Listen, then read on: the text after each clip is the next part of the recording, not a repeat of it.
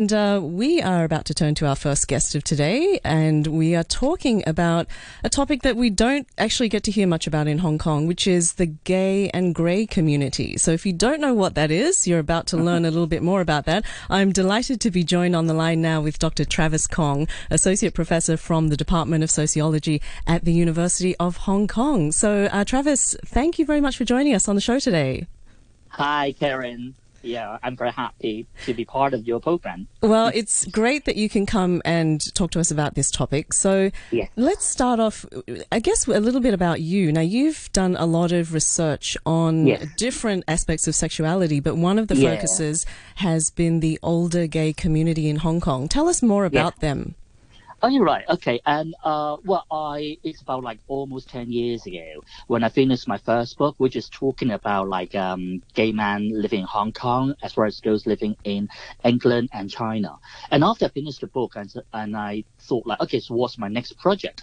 And then I find out like no one actually talked about or discussed or researched on uh, gay men who actually born before the 1950.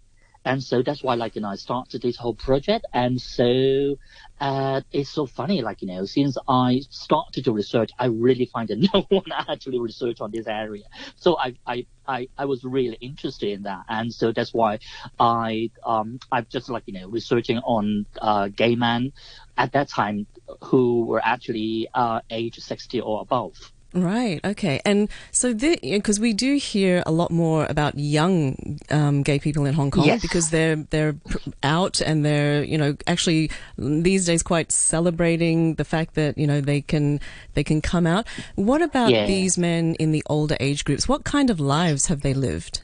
Right, yeah. And uh, well, what I find out uh, from this older gay man is actually four different things. The first one, of course, is about coming out. Like, I mean, for the younger generation, it's much easier for them to come out. But it for for this older gay man, because more almost like half of them, or even more than that, they actually got married, and so you know they got wives and kids and children and even grandchildren.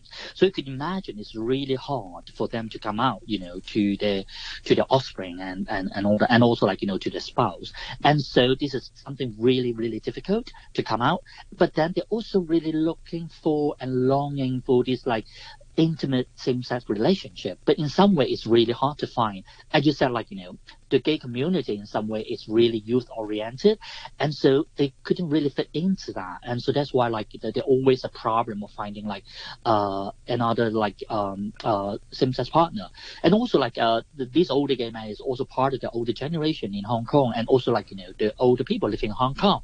So, like, their health is in some way deteriorating, uh, physically, mentally, and psychologically. So there's a lot of issues that they have to deal with.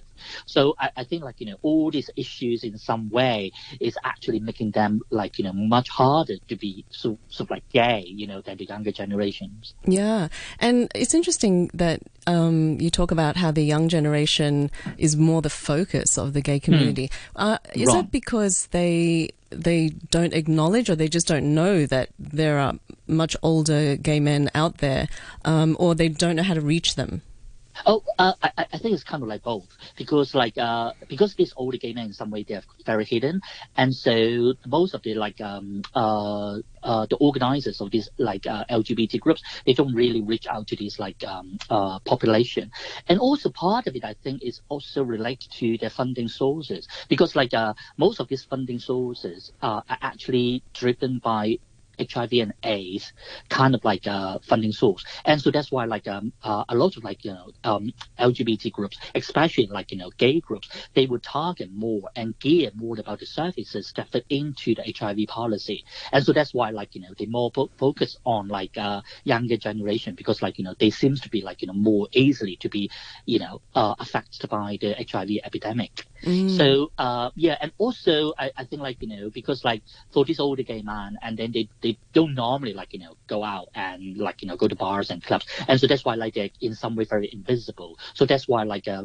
uh they are not really like the top priority or most of the like uh, lgbt groups in hong kong Right. So is that you one of the co-founders of an actual, I guess you could call it support group called Gay and Grey? yeah, tell tell us about that and like how you got members and and Right. what are are the things that they're concerned about? Yeah, sure. Like, well, I, I think as I said, like, uh, uh, about 10 years ago, I started to research on older gay men. And then, like, you know, and uh, after I did the research and then I find all the problems that, you know, in some way they've been facing, you know, I just told you about coming out, Mm. about the health, about like, you know, longing for same-sex partners and like being excluded from the uh, gay community. So, uh, around I think like 2012, then I started to call them up. I say, hey, like how about like you know we have a monthly gathering. You know we go for dim sum, like you know go to a restaurant having dim sum, and after that we we went to like volunteers' homes, and then we we have discussion, focus group, and talk about like different various things.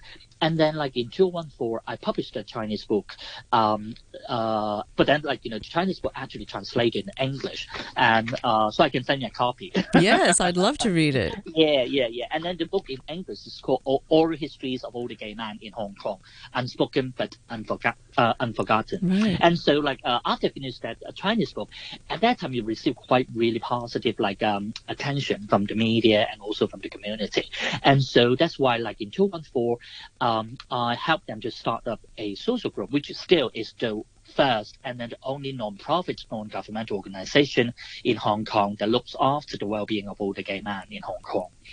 And uh, so what we do is actually we have monthly gathering, and so uh, um, we just talk about many different topics. So, for example, like uh, one uh, one time we invited a lawyer to come over to talk about how to write a will, Mm. which actually is not that simple, you know, for older gay men, Yeah. especially for those who actually got married, and then uh, and then they might have like you know a long term same sex partner or whatever. Like, so there are actually a lot of issues that they have to think about. And we also have like karaoke. Sometimes we, we do like yoga and like uh, mindfulness and like uh, at one time we actually invited uh, kind of like a social worker slash like artist to come over and to talk about art therapy. And then they drew a lot of really interesting paintings. like you know, Wow. and yeah, so we have also like you know this kind of like activities like um uh, every month. Well, but like you know these past few months we, we have to stop because you know of the virus. Yes.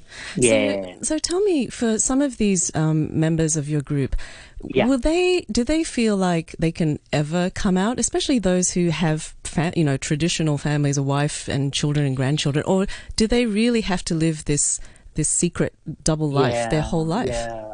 Right. I, I, I- think like, you know, it's really time for them to like uh, come to the term and also to realize that like uh, they really want to be true to themselves. And it's not really easy. I mean like well we actually started for five years. And so far like whenever we received or like you know um uh, did any public like interviews and all that we could only send out two to three more like you know single gay man and then they could be out you know to the camera. But then like uh, uh fortunately recently we have one or two married um gay man and then they could actually you know talk about their lives in front of a camera but well of course like you know they still have to mask their Mm. face but then they, they could actually like you know take the courage and then really talk to the public about their lives and uh so i think like you know it's encouraging but it's not easy as i said actually because they have been living in the closet for so long and they feel so comfortable in some way Right. So they know how to do it. yeah, and so that's why, like, you know, asking them to come out is not that easy. And also, in some way, like, uh, I think it's not just them, but it's also like the whole Chinese family institution Mm. in some way actually, you know, uh, prevent them to doing that. You know, they don't really want to talk about that. Even the wives know about it. They Really? don't want, you know, yeah. And even the children know about that. Also, they don't really want, you know, their father to come out. And so everyone's sort of like trying to live in the lie and also trying to live in that kind of like, you know, heterosexual sort of like model. So I Mm. think in this sense, like it's even harder for this older gay man to come out. Yeah. Now, when you look at Hong Kong society, um, Mm. Right. you know, we ha- we are changing very, very slowly, but we're Right. slowly sort of changing both from, say, for example, the legal framework and Mm. and society's attitudes towards homosexuality. Yes. I- Is it changing enough for them to feel like now would be a safer time or, or, or a better time, you know, to, to be themselves? Well, yeah, I, I- think it's like uh, it, it's what what actually happened in Hong Kong in some way has an impact on this older gay man, and also like uh because every every year with um uh well every year in Hong Kong with three major like sort of like gay events. One is like the uh, um International Day Against Homophobia mm-hmm. and Transphobia, which happened around like May, and then the other one is like uh, the Gay Pride Walk and uh, normally like in in November. And then we also recently have like Pink Dot in Hong Kong. Yep. And uh, so in these three events, public events, we actually like uh, encourage our members, you know, to join us and also like you know to talk more publicly about their lives. And so I think like you know, in some way it's sort of like you know mutually helping each other. You know, the society in some way is actually like a little bit more tolerant, you know, to sexuality, especially homosexuality. And then this older gay and because of this like um different of exposure, they could actually have more like courage, like you know, to come out. Right, exactly. To the public, right? Yeah. So it's, it's kind of like you know mutual, yeah. But it will. It still takes time, yeah. Oh and yeah, absolutely. Like yeah. So one of the very interesting things is that um, your oral history is the mm. basis for a, a, movie that came oh, out last right. year, right? We have to yeah. talk about this a bit. Um, the movie is called Suk Suk and directed yeah, by Hong Kong director Ray Yeung, yeah, right, and it actually won the Hong Kong Film oh, Critics Society Award for right. Best Hong Kong Film yes. of 2019. That was back in yeah. January. Um, right, yeah. So we are hopefully going to do a whole episode on it in a few weeks for yeah. the other show, The Agenda Cafe.